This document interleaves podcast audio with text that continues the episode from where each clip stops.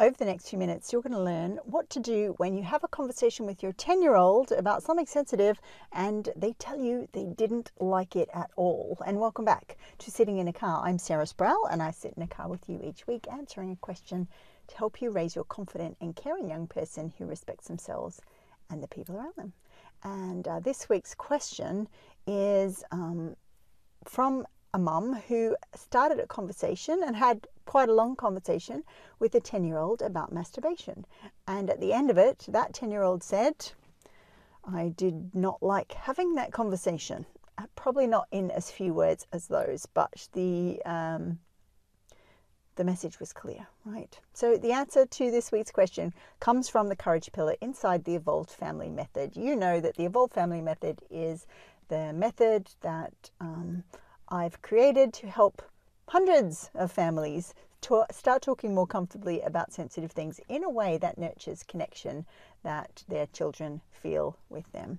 So, the courage pillar contains 16 strategies to help build and nurture deeper connection with growing children um, by talking about sensitive stuff. So it's not about trying to do sensitive stuff in the best possible way, though, of course, it is about that. It's far more about using those conversations for more than one purpose. We're not just here to educate our child, we're here to maintain and nurture the connection that they have with us. So there are 16 strategies to do that inside the courage pillar. Um, I'm going to share with you my favorites now because we don't have enough time to go through the whole lot. Um, we take nine weeks inside the Evolve School to teach all those strategies in detail. So, um, what you may do when you have a question like this or an experience like this, you have a 10 year old, you've managed to have what you thought was a really progressive, important conversation about something sensitive, like masturbation in this case, and they have told you in no uncertain terms that they did not like that conversation. So, what you might do is need to reach out for help, just like this this parent reached out for help because it's really interesting, isn't it? On the face of it, um, if you have heard sex educators talk um, about conversations related to bodies, sex, babies, pleasure, genitals, periods, puberty, all that stuff, you'll know that pretty much every sex educator um, will say the earlier we start talking about these things and the more often we talk about them, the better off it is for us and for our child. And yet, here this parent has done what she thought was right and has come up against this difficulty with her child. So it makes sense why this situation is happening because um, the advice is to speak up and talk often. And um, why wouldn't we do that about topics of conversation that we think are important? Because at the end of the day, if you're anything like me, you probably have memories of um, something happening in your life because you didn't have accurate information or you didn't have enough understanding of how your body worked. So, when I was 28, I think I was 28, when I finally started to have regular orgasms with a partner. It took me that long um, to work out how my body worked around things to do with sex and pleasure. And maybe you have a similar story like that. Maybe this parent had a similar story to that. And that's why we come to our parenting relationship with our kid so sure that information is important. And so when we have an experience like this, it's like, oh, what do we do now? So I've learned that when a parent gives a child information like this, probably because of a memory or an experience they've had in the past, and this parent doesn't also have the connection skills to go along with the information giving skills, um, that is a sign that the courageous tongue tied parenting effect is in full swing. This effect is that we know where we want to go, we know how we want to support our child, but our skills or our experiences are not in line with what we hope for in the conversations in our family. And this courageous tongue tied parenting effect um, can cause you to be wondering um, why your kid is reacting in this way, and you're probably like reaching and groping around for a solution. You might be feeling confused and unsure about how to make sure your kid gets the information that they need, but at the same time avoids this experience of them feeling awkward or them not liking a conversation that you've started. And all that makes absolute sense. We all want um, our child to be able to benefit from the experiences, the negative experiences maybe we've had, and the learning that we've got from that. So um, you haven't done anything wrong by getting to this point in your parenting. Uh, you've followed your gut and done your best to create situations for your child that means they avoid the difficult stuff that you had to go through. So, in this episode, I'm going to go through what to do if you've had a conversation with a 10 year old about something sensitive, particularly in this instance, we're going to talk about um, a conversation about masturbation um, and um, how you can make those go a bit smoother in the future. Step one notice where binary thinking is keeping you stuck. Binary thinking is where it's either or. So it's either this or it's that. So in this case, um, the conversation that you did is either right or it's wrong. Um, or our child is right and the child is wrong. We're going to step away from that binary thinking of right and wrong and we're going to move into a place of thinking about how two truths or two things can be equally true at the same time. So the conversation can have been helpful to our child, but also our child's awkwardness needs attention, or um, our child does need this information about masturbation, and equally they have a right to be comfortable and feel like they're not being given information uh, in a way that's embarrassing or upsetting.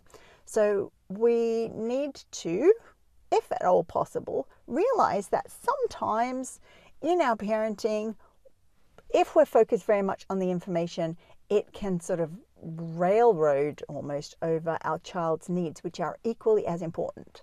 So, if you were listening to a podcast that wasn't about connection and talking about sensitive things, then um, we wouldn't be talking about the connection piece. But this is a connection podcast. We are all in the business of ensuring that our child feels like they can come and talk to us about absolutely anything at all and feel like um, their connection with us is strong.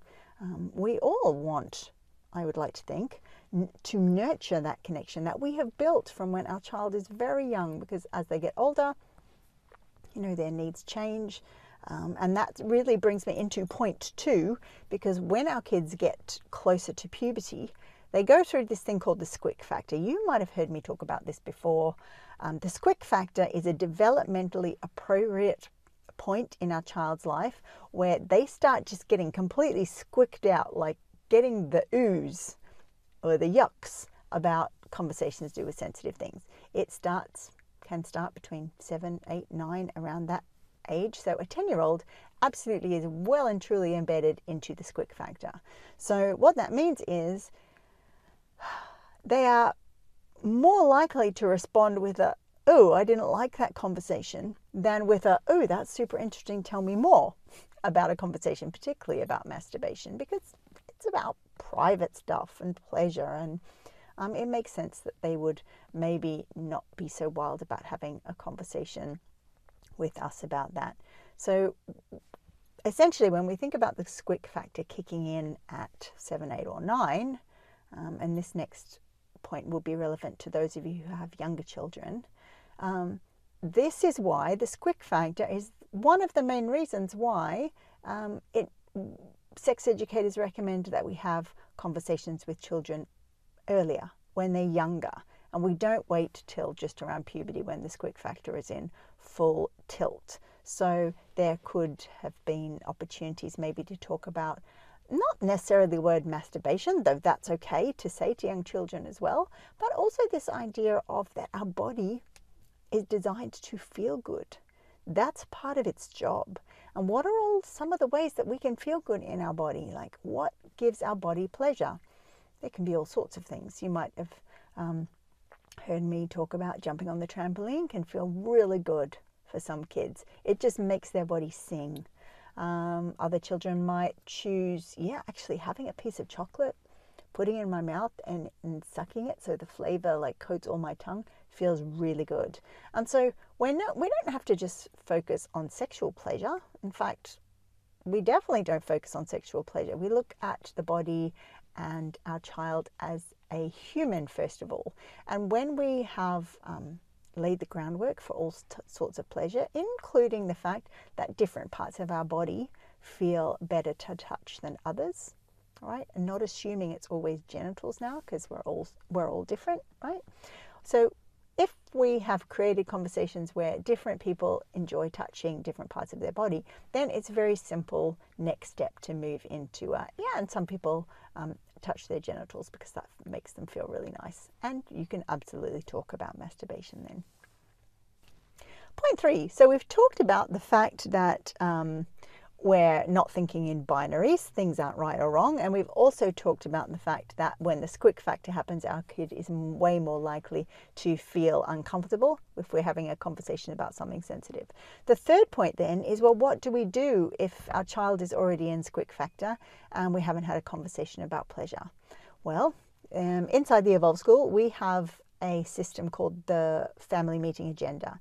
And it gives you, I think it's seven steps to go through to come into a collaborative a collaborative conversation about something that um, you know your child needs to understand, right? So it's absolutely not about sort of us being the adult and saying we know this conversation needs to happen and having it. It's far more about coming to our child and saying, look, I've messed up. You could even say, I've messed up because I realized we have not had any conversations about, and then insert the topic, it could be pleasure, um, and uh, conversations about pleasure help keep kids safe.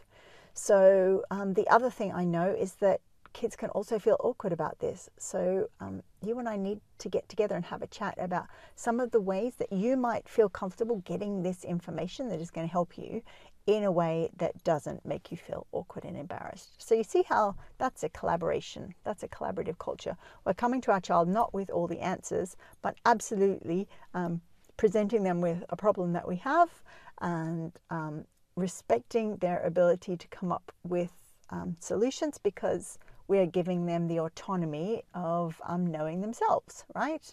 Our kids are getting to be the expert of who they are.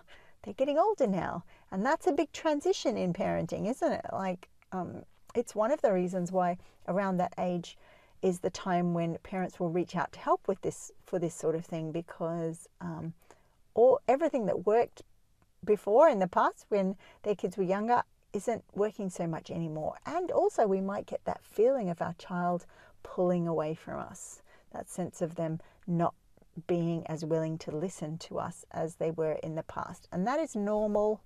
Doesn't mean it feels nice, and it does mean that we need to become way smarter about the conversations we have with our children and really um, use all our connection skills um, that are part of the courage pillar. Remember, this is part of the courage pillar, and there are 16 different strategies inside that pillar to help us with our conversations about sensitive things with children around this age. So, um, this is absolutely about creating a collaboration uh, with our child so that all everyone's needs are met. That's our need of giving our children information about what they their body does or um, how their body can feel, and our child's need, which is to feel comfortable and safe when that conversation is happening. So, in this episode, um, you've learnt what to do when you've had a conversation with a 10 year old about something sensitive like masturbation, or maybe it was porn, or maybe it was erections, who knows what it was, um, and your kid didn't appreciate it or didn't um, feel comfortable while that conversation was going on. But it doesn't do you much good if you don't have the 16 uh, connection skills, uh, the full set of 16 connection skills. So if you would like to learn um, the whole of the Evolved Family Method that I teach inside the Evolve School, then um, click the link somewhere around this video and uh, put your details down there and I can do the rest of the work to make sure that you don't miss out the next time that school opens. And that's sitting in a car for another week uh, where I've answered a question to help you raise your confident and caring young person who respects themselves and the people around them. Bye for now.